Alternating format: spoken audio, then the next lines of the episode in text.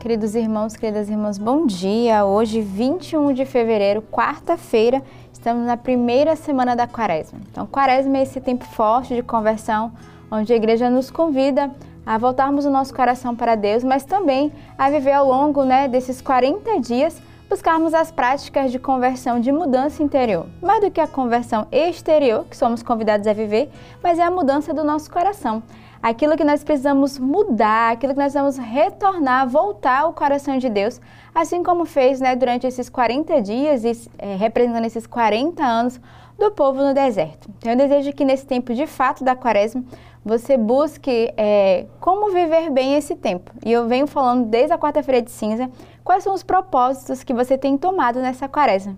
Será que é o propósito de louvar mais ao Senhor, reclamar menos, murmurar menos, o propósito de agir com mais caridade, de acolher melhor o outro, de rezar, de exercer a caridade. Enfim, quais são as práticas nesse tempo da quaresma que vai vos convidar a uma mudança de vida, a um convite de conversão? Mudemos, pensamos também essa conversão da nossa escuta e desde já que a palavra de Deus, ela não só entre nos nossos ouvidos, mas ela possa cair profundamente no nosso coração né? e deixe que ela dê o seu fruto necessário e que nesse tempo da quaresma nos preparemos para viver esse grande mistério a chegarmos à Páscoa, o Cristo ressuscitado que quer ressuscitar no meio de nós, no nosso coração. Hoje também a igreja celebra São Pedro Damião. Então pensamos nesse dia em intercessão deste santo para cada um de nós. A liturgia da palavra nos traz hoje na primeira leitura retirado da profecia de Jonas. A palavra do Senhor foi dirigida a Jonas pela segunda vez. Levanta-te e põe-te a caminho da grande cidade de Nínive, e anuncia-lhes a mensagem que eu vou te confiar. Jonas pôs-se a caminho de Nínive, conforme a ordem do Senhor. Ora, Nínive era uma cidade muito grande. Eram necessários três dias para ser atravessada. Jonas entrou na cidade, percorrendo o caminho de um dia. Pregava ao povo, dizendo: Ainda quarenta dias e Nínive será destruída. Os ninivitas acreditaram em Deus, aceitaram fazer jejum e vestiram sacos, desde o superior ao inferior. A pregação chegara aos ouvidos do rei de Nínive. Ele levantou-se do trono e pôs-se de lado o manto real Vestiu-se de saco e sentou-se em cima de cinzas.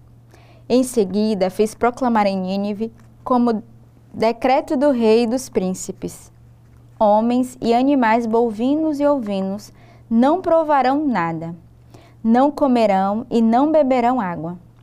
Homens e animais se cobrirão de saco, e os homens rezarão a Deus com força.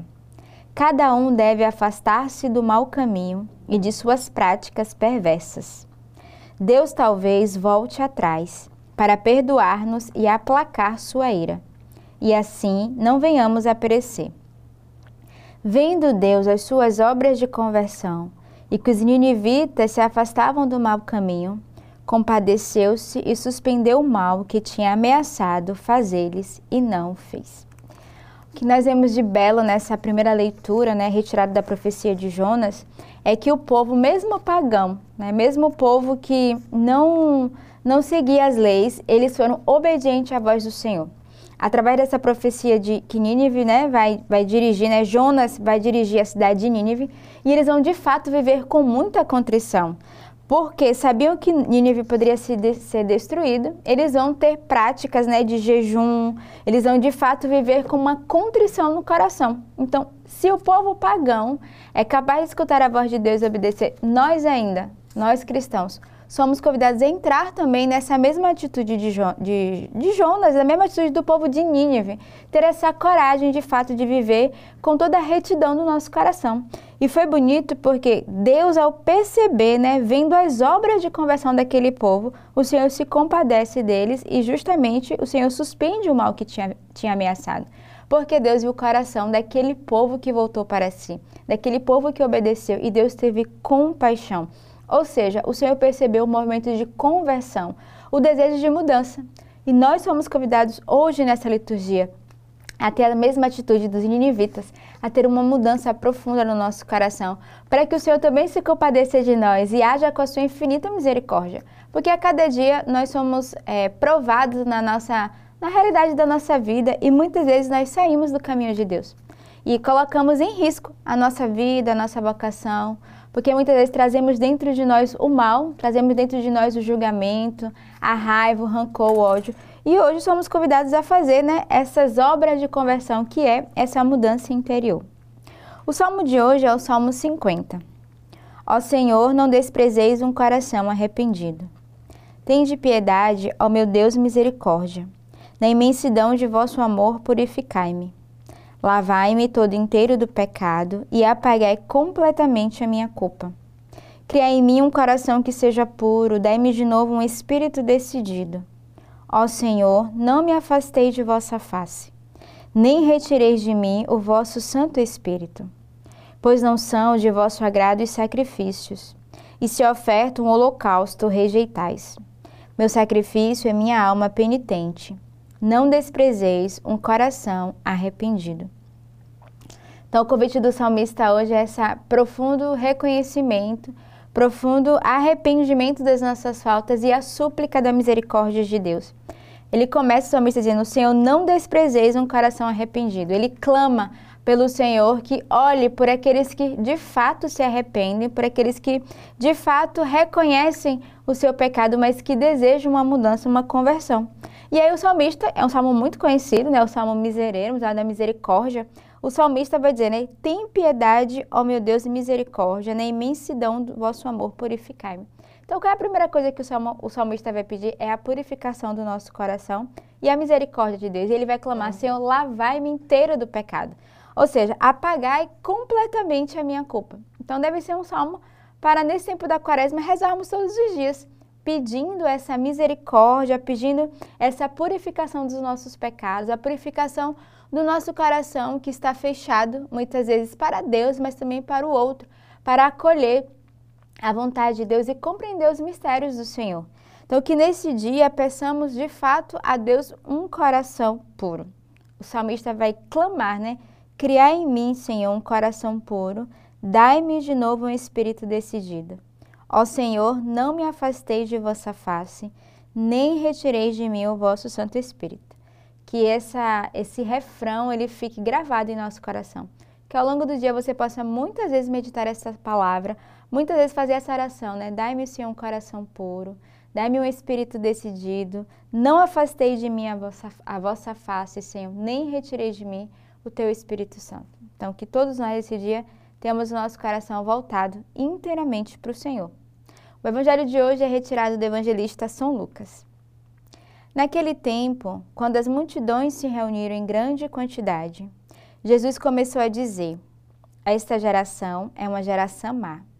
Ela busca um sinal, mas nenhum sinal lhe será dado, a não ser o sinal de Jonas.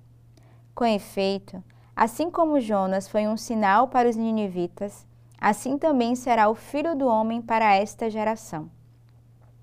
No dia do julgamento, a rainha do sul se levantará juntamente com os homens desta geração e os condenará, porque ela veio de uma terra distante para ouvir a sabedoria de Salomão. E aqui está quem é maior do que Salomão.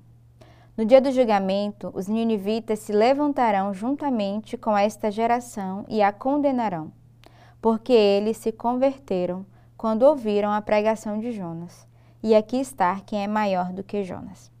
Então, no Evangelho de hoje, Jesus vai fazer uma grande exortação ao povo, porque ele vai dizer: até hoje pedem sinal. Os ninivitas eram mais é, cristãos interiormente do que o próprio povo de Deus, porque os ninivitas acreditaram na mensagem e se converteram. E aqui eles ainda estão pedindo um sinal com o filho do homem presente. Jesus vai exortar ele, dizendo: nenhum sinal lhe será dado. Né? Jonas foi um sinal para aquele povo, assim como o filho do homem, assim como o próprio Jesus é um sinal para nós de conversão e de salvação. Então, que neste dia não busquemos sinais, mas busquemos um, um verdadeira, uma verdadeira conversão de coração. Busquemos de fato pôr em prática tudo aquilo que o Senhor já nos mostrou, já nos permitiu de viver, já nos apresentou nesse tempo da quaresma. Então, que o nosso coração de fato esteja aberto a essa mudança, essa conversão interior. E neste dia, né, a igreja nos traz também exemplos de homens e mulheres que viveram uma profunda conversão. E a igreja celebra neste dia São Pedro Damião. Ele nasceu na Itália em 1007 e lá faleceu em 1072. Buscou a vida monástica beneditina, tornando-se abade e depois bispo. Homem de penitência e fervoroso devoto de Nossa Senhora. Foi escritor e professor universitário de inteligência brilhante. Nomeado cardeal, empenhou-se com sabedoria pela reforma da Igreja. Que o exemplo deste santo doutor nos motive também não só ao serviço generoso à nossa Igreja e à transmissão da fé, mas sobretudo à penitência, né? Ah, vai dizer que ele era um homem de penitência e fervoroso devoto de Nossa Senhora.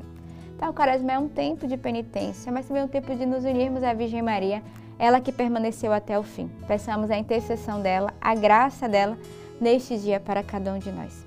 Tenhamos uma bela quarta-feira na intercessão de São José e que Deus os abençoe.